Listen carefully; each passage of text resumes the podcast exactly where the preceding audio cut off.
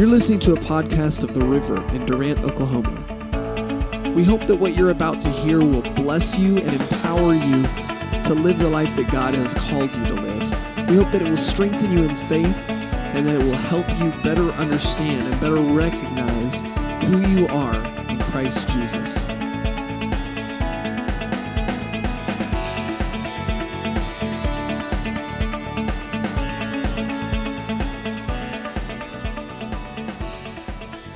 We are on our trek through the Bible, one verse at a time, one passage sometimes. Sometimes one verse won't do it.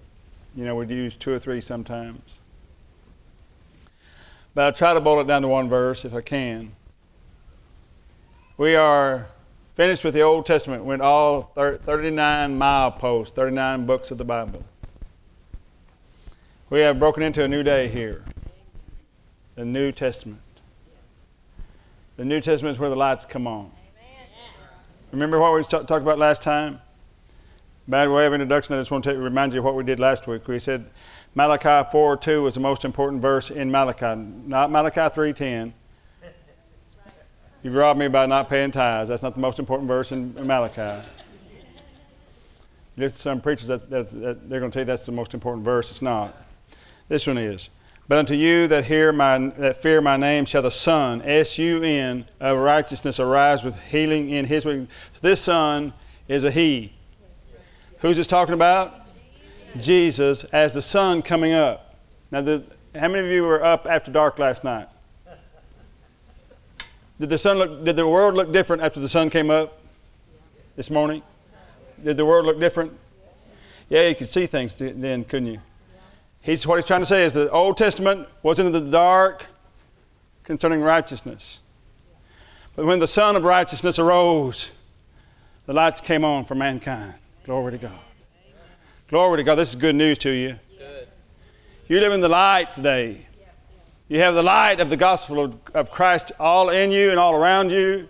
And when you read the book, it means more to you than just killing animals. It means something powerful to you. Means a way to live your life.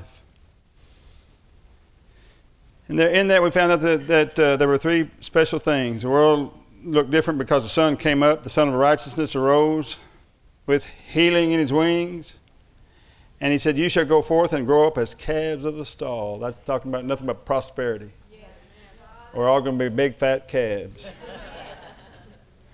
Calves, not calves of the pasture, calves of the stall. Greg, when you get ready to kill a calf, do you fatten it up first? You kind of have to get him off the pasture, don't you? Get him up in the stall. Get him good and fat for the kill because you want him prosperous before you kill him. And this isn't talking about him killing you. He's talking about him fattening you. That the promise is he's going to prosper you. And this this this really deals with all of our ills. Remember, the first, the only curse really that God spoke, besides the blessing that he spoke to Adam, the blessing became a curse, remember. God said, in the day you eat that tree, you will die. That was a blessing to hear that because now I know how to live. Yeah. Don't eat the tree. Yeah. But they ate the tree, so the blessing became a curse. curse, okay? But then God turned around and did say one curse. He, he said, I curse the ground for your sake. The ground is cursed for your sake. And for that reason, because out of it is going to come thorns and thistles. You're going to plant the, the, the stuff you want, and along with it's going to come up thorns and thistles and briars and everything else you don't want, weeds. I was raised on a farm over here in Love County, and sometimes I'm telling you, more Johnson grass would grow in our peanuts than anything else. You know what peanuts are like, you know? We'd have to hoe and hoe. I hated hoeing. That's why I went to college, hoeing. Hoeing sent me to college. I hated hoeing. Anybody else with me? You with me? If you hate hoeing, you'll go to college. Glory to God. I hated it. But because of the weeds that came up, that was because the ground was cursed. But he said here, when Jesus died, he bled from his brow. The curse said you're going to earn your living from the sweat of your brow. And here we find Jesus sweating blood from his brow to pay for that curse. Then wearing a, cro- a crown of thorns on his head to pay for that curse. So our prosperity, our healing, our righteousness all come out of our righteousness because the Son of Righteousness has arisen. All right, now let's get to let's get to this new new covenant. Milepost number forty, the fortieth book of the Bible is Matthew. And I struggled with Matthew because there's so much good in Matthew, but I come to come to believe that the most important verse in the book of Matthew is verse one of chapter one. Matthew one, one. The book of the generation of Jesus Christ, the Son of David, the Son of Abraham. You see it? Is it on the board up here? The Son of David, the Son of Abraham. There are three names in there, and this tells you what the New Testament is all about. It's a preamble to his gene- genealogy. There are no preambles like this in the entire book, in the, in, in, in the entire Bible concerning the genealogies. Just this one, where they go into the genealogy and pull out two names and put them in a preamble of sorts. You know what a preamble is, a little paragraph, an introductory paragraph. It says the book of the generation of Jesus Christ. So, so this is about the book of Jesus. Who is prominent in the book of Jesus? David and Abraham. Not Moses, not Solomon, not even Adam. David and Abraham. What's that telling us? That tells us something significant about what the book of Jesus is about. The New Testament is about these two things, these two guys right here, David and Abraham, and what they mean to Jesus, and therefore what they mean to you. David's name means beloved. His name means loved one. It also can be translated lover. So one who is loved and one who loves, a man after God's own heart. He's already been talked about. But he means something else to the to the believer. What else does David represent? Do they wear the Star of Solomon or the Star of David? David. David, symbolizing that he is the great king of Israel. They still consider David the greatest king of Israel. Even though Solomon had much more power, much more money, they don't give Solomon that kind of cred, street cred in Israel. They give David the cred, credibility. Why? Because he brought the kingdom together. He created the kingdom under God. Hear me. Hear me out. David's name in gene- Jesus' genealogy means what the new covenant is about. Not a kingdom of military might. Not by might, not by power, not by, but by my spirit, saith the Lord. Our kingdom is a kingdom of love. It's fueled by love. It's powered by love. It's sustained by love. Love conquers every enemy you have. That's why he says that you love your enemy. Yeah. Don't hate your enemy. Don't curse your enemy. Bless him and love him. Yeah. And I will pour coals of fire on his head. Amen. I've talked to you about how I blessed people to death. A couple of people have died because I blessed them. I didn't, I didn't want them to die. I didn't want them to die. I wanted them, I wanted them to live. I was trying to bless them. You, you got trouble with people in your life, stop fighting them and bless them, love them, be good to them, and watch what will happen. They'll either get right or they'll get left. Something's going to happen. Something will change. If you'll turn it over to God by just loving those who hate you. You can't think of anybody who hates you right now. You think somebody who you know hates you right now? Yeah, you're thinking about it. Yeah, this guy's pointing at his wife over here.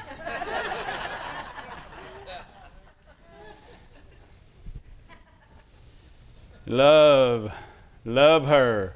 Love her, brother.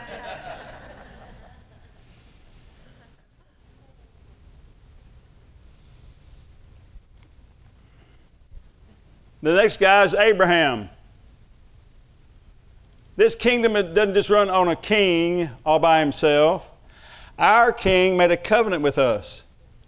He wrote a constitution. That's why he was here thirty-three years. That's why he didn't die in the manger to, to take away our sins as his blood would have there. He's the, he's the Son of God there. His blood would have taken away sins just like it did on the cross. But he didn't die under King Herod's rule, rule, did he? No, he didn't die when Herod went after him. Herod died instead. Jesus had some work to do. He had a constitution to, conform, to, to com- compile and to present. So his teachings, the body of his teachings, becomes our constitution, our covenant, if you will. That's what Abraham represents, the covenant. God said, you're going to keep this covenant. What, what was the covenant about with Abraham? Anybody know? Circumcision. Ew. Circumcision. God said, you're going to keep this covenant with, between you and me, and every man in your house, including you, is going to be circumcised. Now, I've told this story before, but it'll, it'll bear repeating. One day, this is in Genesis seventeen, we found this story. Abraham decides he's going to uh, go off in a distance and, and be with God. And God appeared to him, it says, and said, "Behold, Abraham, I am your God. Walk before me and be ye perfect. And I'm going to multiply you greatly," and all that. It goes on and on. Genesis seventeen, you read it for yourself. And he says this and this, and talking about all how he's going to bless him, all that God is committing himself to do. Then he says, "And Abraham, you're going to keep your, I want you to do something here. I want you to change your name. Your name shall no more be called Abram," which means father. It's not enough. "Your name from now on is going to be called Abraham. Abraham means father of nations, father of multitudes of nations, really. That's what God's, because that's what God had been calling him all along. God had been, had been calling him that for twenty-four years, and nothing happened. So he said, "I need your your help here, I guess. I'm going to have to have you saying it." So he, so he changed his name so he would be calling himself father of multitudes of nations by calling himself Abraham. Now, I think about poor Eliezer, his his his lead, his his ranch foreman. Followed him around that mobile ranch all over the, the Holy Land, you know. One day he's sitting there and here comes Abraham from this meeting with God. Now, after that, after God told him he had to change his name, he told him what? Now you're going to have to circumcise yourself and every man that's with you.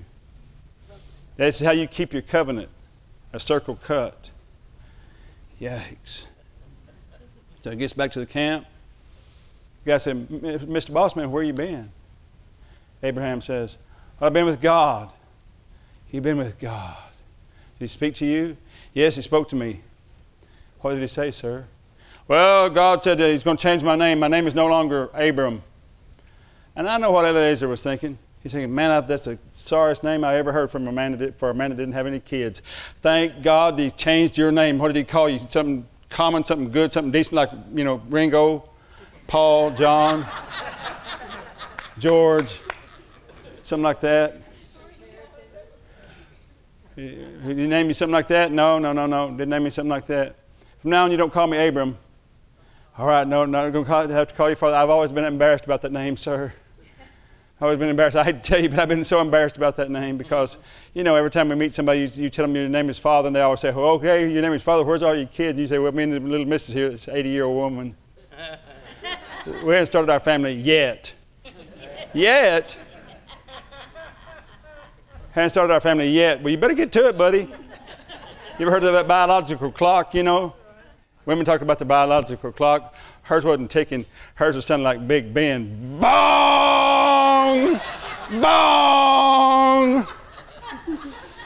That clock wasn't ticking. It was an alarm.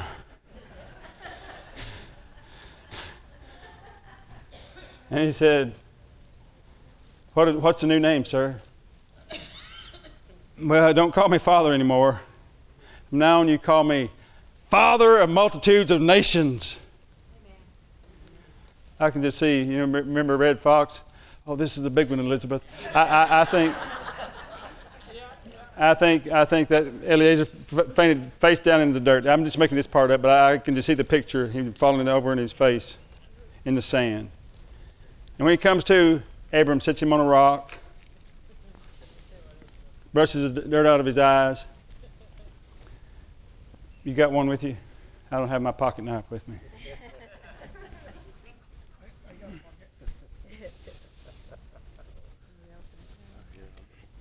Then he tells him what he's going to have to do to keep his job. Yeah. Can you? Yeah. And I can see Eliezer, okay, let me get this straight. Get this straight. We no longer call you Father. Now we call you Father of Nations. And we're going to take our knives and we're going to do exact, exactly what with them? say, say that one more time. Because I, I'm not averse to cutting my ear and my finger, but don't take a knife to me there.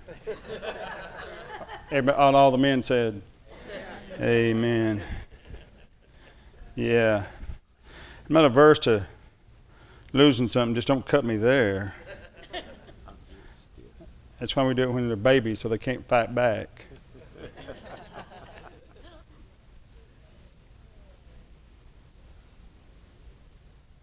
That's what I, why Abraham's up there in that verse. Because Abraham made a covenant with God. But his covenant was not just a covenant about circumcision. His covenant was really based in faith. Because he had already been made righteous by faith. He had already been made righteous by faith two chapters before that, about ten or twelve years before that. Did you know that? Quite some time before he was circumcised, he walked this earth as a man in right relationship with God because he was right by faith.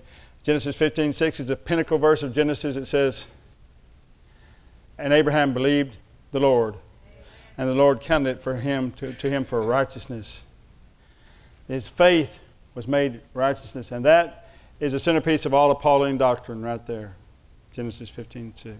So the covenant of faith came from Abraham. So what we are, what the New Testament is about, what the New Testament is about, is about a a kingdom of love and a covenant of faith. We have a kingdom here called the United States. Not a kingdom, really. The people are in charge. But it's a government. And we have a contract. Our government has a contract with us called our Constitution. And they seem to be wiping their feet on it right now. But it's still in force. It's still in force. We need to get it back in force. The contract back in force. The reason it's, it's, it's no longer in force like it used to be is because the Bible lost its force in the church. That's right. Yeah. That's good. That's good. Yep. It's better preaching than you're shouting. That's good. If they won't believe the Bible, they're sure not going to believe a, a man-made document. Are you hearing me? Not going to have reference for a man-made document if they don't reverence the Bible, the book God wrote. You have a New Testament. Now, it's easy to get stuck in the Old Testament. It's real easy to do. But let me tell you something. Miss Ann, her daddy died a few years ago. And she was named the executor of the will. But she wasn't named the executor of the first will he made out. Somebody else was. He went and did, redid the will and took somebody out of the will. One of the, one of the kids got taken out of the will. And she got removed from being the executor. So he wrote a second will. Later on, made Miss Ann the, the executor, and uh, put the put the girl back in the will. Changed his mind. But one of them had a copy of the old will and showed up at the showed up at the gathering with her copy of the will. It's the wrong one. Had an old date on it. Are you hearing me? The lawyer says there may be two wills here, an old and new covenant. Old and New Testament, but the latest one is the one we go by. The one with the most recent date is the one we go by. That's what Old Covenant and New Covenant means. There's a big difference. Amen. You should be happy about that.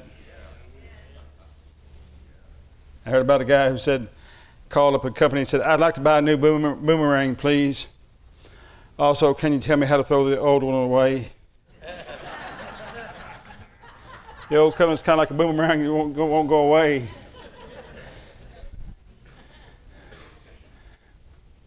But you can you can do it. You just got to get focused on the one, the re, the new one, the new covenant, what it means to you. That doesn't, that doesn't mean we throw the Old Testament away.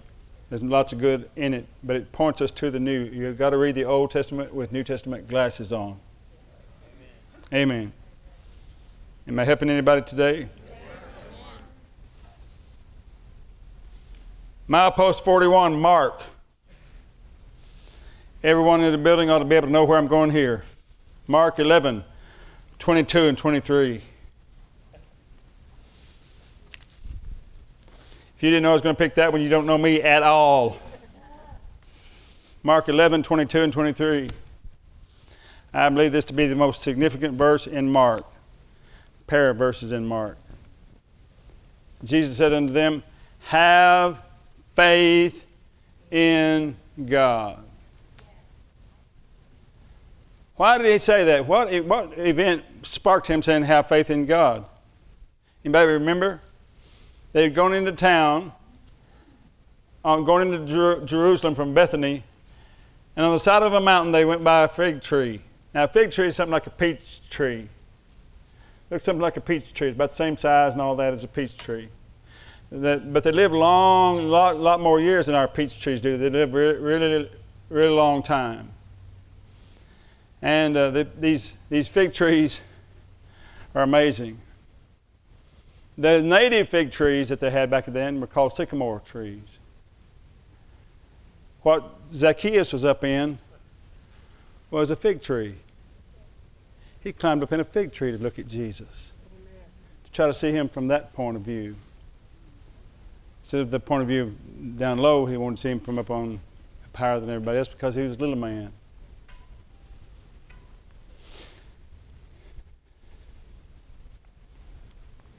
Jesus answered them, said to them, have faith in God. What, what did this? They were walking into, into Jerusalem one day, and Jesus saw a fig tree over there, and he thought, I'm going to go pick something to eat. He went over there and thought there would be some figs on that tree, and there were no figs. He looked all through it. There was nothing but leaves. The Bible says that Jesus backed up and cursed that tree. The only thing Jesus ever cursed was that tree. He never cursed you, never cursed anybody, never cursed the ground. He came to re- reverse the curse, but he did curse that fig tree. Why would he curse that fig tree? Well, because that fig tree saw him as Adam. Yeah. So he saw the first Adam, that fig tree did, and it saw the last Adam, Jesus. And the first Adam fell to the fig tree by using his leaves to try to reach God. Covered himself with his clothes he made from fig leaves. Mm-hmm. Jesus walked over there to that tree, and all it had to offer was figs. Uh, no, no figs, no fruit at all. All it had to offer was leaves. I think Jesus stood there and thought, oh, I'm back in that garden. Yep. I'm going to show you how to deal with false religion right here. Curse it. Yeah. He cursed it right there on the spot. Curse the fig tree. You don't deal with false religion, you curse it. You get rid of it, get it out of your life. Amen. Amen. Amen. Anything that's not of faith is sin. It may look like religion, but it's sin. It's, one, it's a wonderful, deceptive thing the devil uses all the time. He cursed the fig tree, and they come back out the next day out of Jerusalem, and what does the Bible say? That the tree was dried up from the roots, dead. And Peter said, and the others said, look, the tree you cursed is already dead. How'd this happen? And Jesus, only comment he makes is this right here. This is his answer. Have faith in God.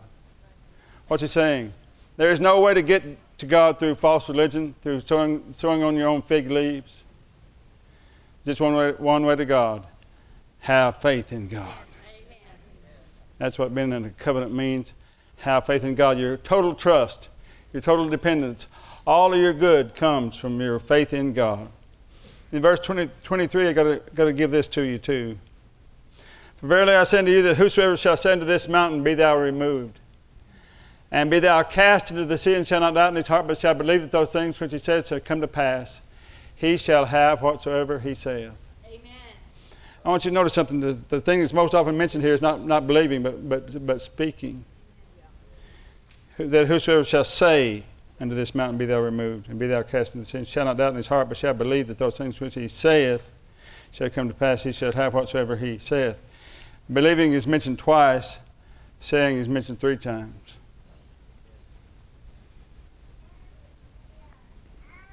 Jesus cursed that fig tree because it re- was representative of a way to God that did not offer faith, did not act in faith. That's why he calls Zacchaeus down out of the... If you read that, that story in Luke nineteen, Daddy, be careful. Pray for her, Daddy. I think that's what she was asking for, prayer.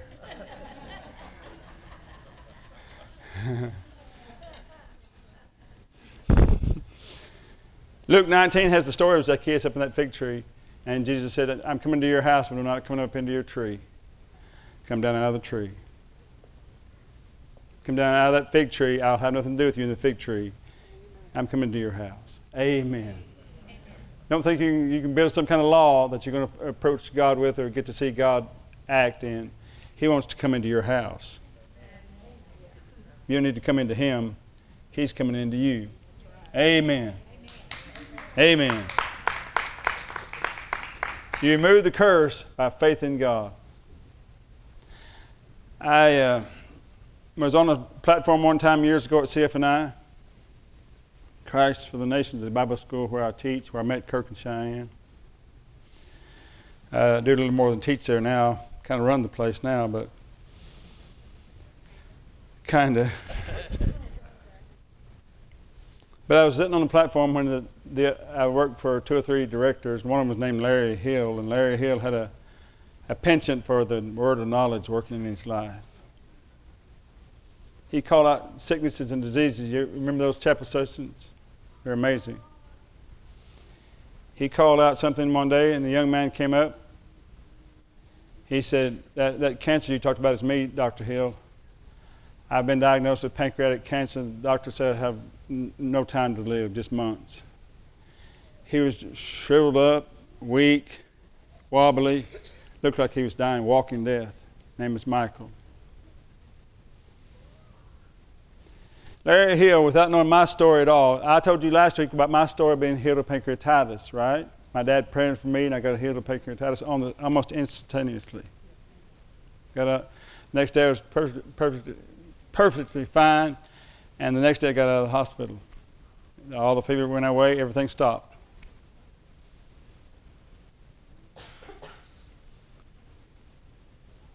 Michael uh, whispered in my ear what his, what his story was. Well, I mean, I went ahead on the story. Uh, Larry Hill said, looked over on the platform, there were about twenty-five of us sitting over there. He said, Pastor John, holler, come over here. Now, he had never said anything to me about, had never done that before and never did it again afterwards. The one time he called me over to pray for this guy was a guy had, pancre- had pancreatic cancer. I had had problems with my pancreas and been totally healed. Are you following me? Why Larry Hill would pick me for that, I don't know, except that God told him to. So, so I got with the little boy, with the young man. I said, son, you don't know this story, but I was healed of pancreatitis myself. He said, really? Wow. He said, Doctor Hill didn't know that, did he? I said, he did not know that. But somebody did know that. Jesus knew that. He said, that's encouraging. I said, it's more than encouraging. It means you're going to be healed right here on the spot. That's what this means. He said, you think? I said, no, I know. Jesus Christ is healing you right now. I laid my hands on him and called him healed in Jesus' name. Two weeks later, he came back in. Looked like he'd gained ten pounds. Came running up the stairs. Said to Doctor Hill, Doctor Hill, Doctor Hill, I got a report. I've been healed, jumping up and down with both hands in the air. I've been healed, I've been healed, I've been healed. Doctor said, all cancer is gone out of my body. Amen. I still believe in that kind of thing, don't you? So you curse, you curse your problems with the Word. You remove the, your problems and remove the curse with the word of faith. Amen. Saying what God says. Listen to this. Listen to what James one twenty-six says. If any man among you seem to be religious and bridleth not his tongue, bridleth not his tongue, but deceiveth his own heart, this man's religion is vain. What did that just say? That dece- self-deception comes from an unbridled tongue. Well, I just, I just have to say it like it is. No, no, no, you don't. You're deceiving yourself. Well, I can't help it. That's the way I feel. No, no, no, no, no, no. You're deceiving yourself. If you don't bridle your tongue, he says you will deceive your own heart. Is it quiet in here? Is it just me? You're thinking about it, aren't you? Oh, God, why did I say that? An unbridled tongue deceives you. You think you're saying the facts, but all you're doing is deceiving yourself. Stop saying what comes to your mind. Amen. Thank you for the help. Self-deception comes from an unbridled tongue. Now, we all have doubts. We all have thoughts that aren't captive. But you take thoughts captive how? By what you say. You cannot take thoughts captive with other thoughts. You have to take thoughts captive with words. Amen. Listen to me. If I asked Christina, tell me about your first horse. I know you had lots of horses in your life. Tell me about your first horse. She was wonderful, my best friend. What color was she? Chestnut. You're, you're a real girl. A guy would have said that she was red. Chestnut. Chestnut. With one stocking. Chestnut with one stocking. Uh-huh, and a blaze face. And a blaze face. And she was wonderful and she was your best friend. Mm-hmm. What was her name? Baby Cat. Baby Cat. Mm-hmm. Are you seeing her? Yes. You're looking at her right now, aren't yeah. you? I controlled her thoughts by making her talk about something I wanted her to talk about. Now, she can think about anything she wants to when I'm talking. She might be thinking about Baby Cat after I start preaching on something else. I can't stop that. She can't stop that until she opens her mouth and starts gets engaged with what her mouth is saying. Because it is impossible for you to, it, it, it is possible for you to think about one thing and listen to something else. But it's impossible for you to think about something else while you talk about something else. You have to think about what you're talking about. That's how you take thoughts captive. I just helped you right there. You should be throwing money. I don't know why you're not. You don't want to think about something? Open your mouth. So you have, you're plagued with bad thoughts. Don't deceive your own heart and keep talking about what's wrong. The more you talk about what you don't have, the more, the more of what you don't want you'll have. This is good preaching right here. Milepost forty-two. Luke chapter one. And verse... I mean, Luke chapter two and verse eleven. I'm sorry. Luke chapter two and verse eleven.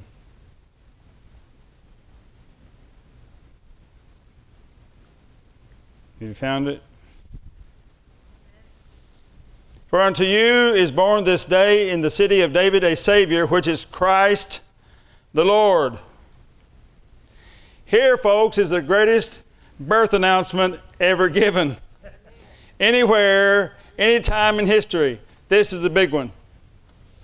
I've been invited to baby showers before, before with Miss Ann. I don't like baby showers. I love babies. I don't like giving them showers. I love pregnant mamas, but I don't like baby showers. It's just not my thing. Any of you guys with me? It's just not your thing. I don't mind buying the gifts and sending it. You know, I don't mind them spending my money. I don't care.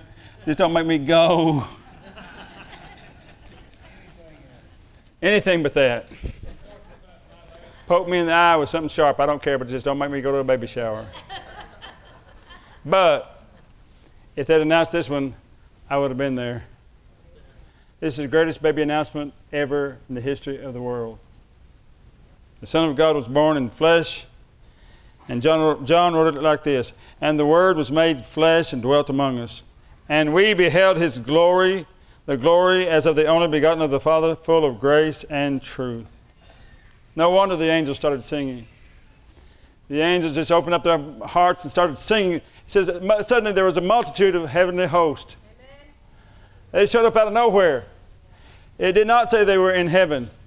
We see the pictures of them filling the skies. It did not say that. So this angel walked up to these guys and said, and talked to them, said, good news has come to you. He said, the heavenly host showed up on earth. and then they went into heaven from there. The place was full of angels. It was a great multitude just flashed, and they were there. Glory to God. Glory to God. It's not apparitions. These were real beings who manifested in sight. These shepherds saw them. And here's what they said. Here's what the angel said, and the, all the others, the multitude said this. Verse fourteen of chapter two of Luke. Glory to God in the highest, and on earth peace, goodwill toward men. What's he saying? This is a new day. God is saying peace to mankind. With Jesus coming, he's saying, I'm no longer mad at you. I'm making peace with you. This is my peace child. The story of the peace child came from a tribe they found in South America. They were the most evil people any missionary had ever encountered. He tried to tell them the story of Jesus. And when he told them about, when he got to the part about uh, Judas selling him and, and betraying him with a kiss, they all applauded. They loved, they loved Judas because he was so smart that he betrayed his own friend. Treachery and deception and backbiting and betrayal was their highest virtue in this tribe. They often would be, be, befriend a guy in the next tribe and get him get him all drunked up one day and have him have him for dinner. They were cannibals. And they would glory in the fact that he was unsuspecting of the whole thing. He was. They, they, they, these were bad people, but they did have one thing, one redeeming quality about them.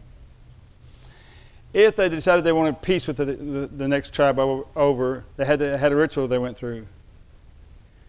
The king had to bring his son. Bring his son up there and offer his son. They call his son the peace child. Are you getting me?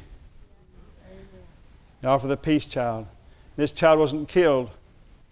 He became part of that next tribe's family. And then that tribe, if they wanted to, wanted to make an exchange, they would give their son for them. And this is how they mingled their blood without shedding their blood. They would become one people then with what they called a peace child. And the uh, missionary saw this, and then he, he revised the gospel, revised the gospel to call Jesus peace child. He was a peace child. He was the prince.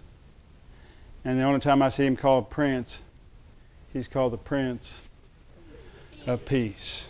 Amen. God was making peace with mankind that day, starting the process of bringing us back.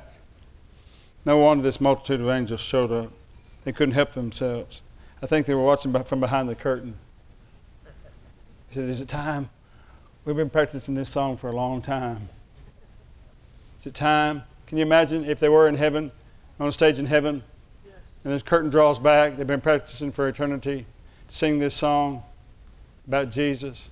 Yes. Gloria in excelsis Deo.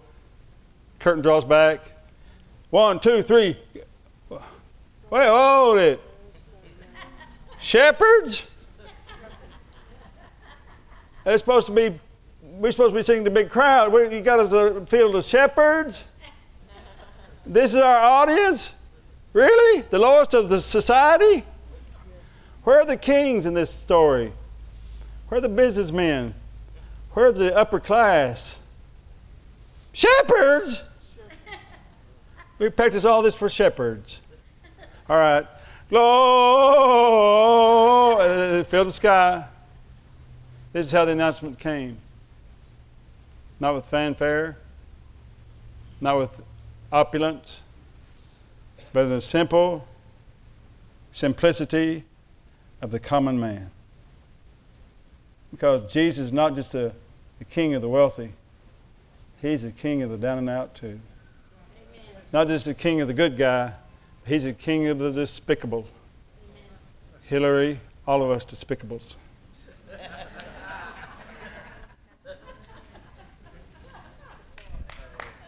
There's despicables have deplorables. Well, it's the same thing. Us deplorables have a king, glory to God. We don't really need a president. And I'm going to finish with this. Am I past time? All right. John ten ten. Matthew, Mark, Luke, and John. Are you, have you enjoyed this Route sixty-six? John ten ten, milepost forty-three. The thief cometh not before to steal and to kill and to destroy. I am come that they might have life and that they might have it more abundantly. I noticed something about this. Now, this is going to be worth coming to church for, this one piece right here. I'm going to teach you something about this verse of Scripture, what the Greek actually says about it. The Greek does not have that little bitty word at the end of this verse in it. The Greek does not have the word it in it. Hey, look at there. Now let's read it without the it. The thief, let's read it together. The thief cometh not, read it up together out loud. The thief cometh not before to steal and to kill and to destroy. I am come that they might have life and that they may have more abundantly. Oh. Take, a, take the it out and it makes more sense. Because if you have, a, if you have the, the life of God, I come that they might have life. That word for life there is Zoe. It means the God kind of life. It's often interpreted eternal life. You, you can't have that in abundance. You either have it or you don't. It's like being abundantly pregnant or just pregnant. It's the same thing. Unless you're carrying twins. Are you abundantly pregnant or are you just pregnant?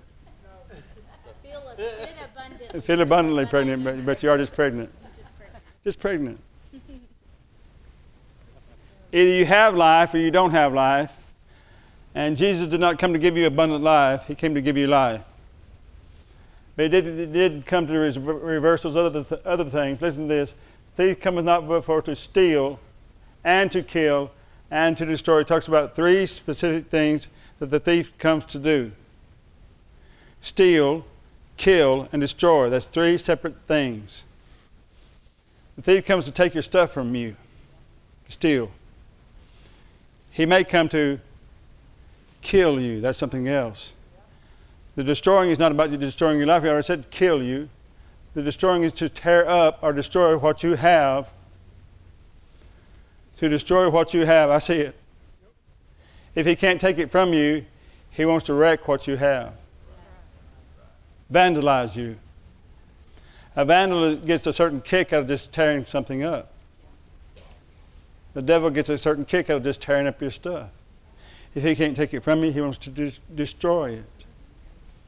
Three specific things where, where we have loss.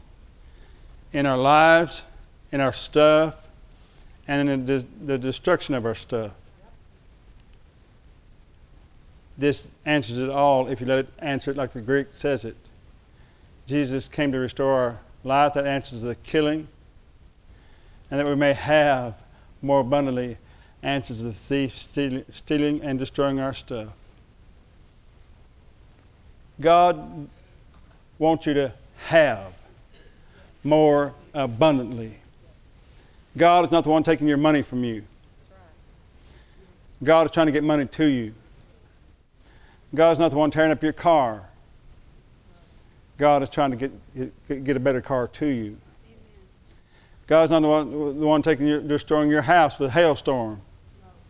He's the one trying to get your house fixed.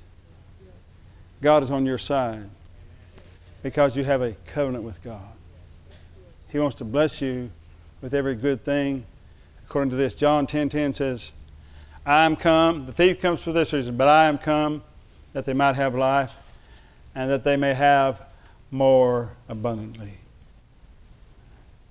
The love of God is shed abroad in our hearts for this purpose, that we might know how to live for Him in faith. You can walk by faith or you can walk by unbelief. Really, the choice is yours. But I say, if you know God loves you, that lets you walk by faith. I took my grandson, I have two of my grandsons here, that little one I talk to you about all the time, Max, he's here today. That means I'm here with less money than I had yesterday. Because we had to go to Walmart. He said, Papa, I want to go to Walmart. I said, why? He said, get a toy. He said, get a toy. We got there and they had so many toys, he could not narrow it down to one. He had two of them. I said, no, Max, we're only going to get one. He said, please, Papa, two. I said, no, just one. Put, put one on back. He said, please, Papa, I want these two. I said, no, put one on back. He said, please, Papa, two. I said, no, you're not going to make me, not going to make me change. One. So when I went up there, we checked out both of his toys.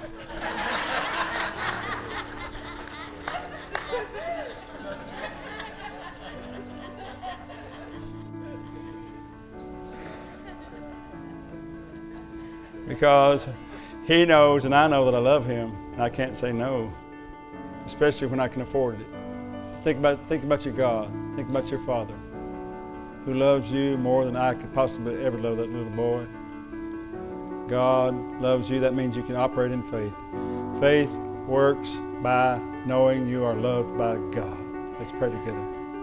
Father, we thank you today for this word. Thank you for your people. Thank you for the Bible. Thank you for these mileposts you've given us, these sixty-six wonderful stops. Thank you that though the thief came to destroy, and people in this room today may be feeling like they've been destroyed, I pray for them to receive new life.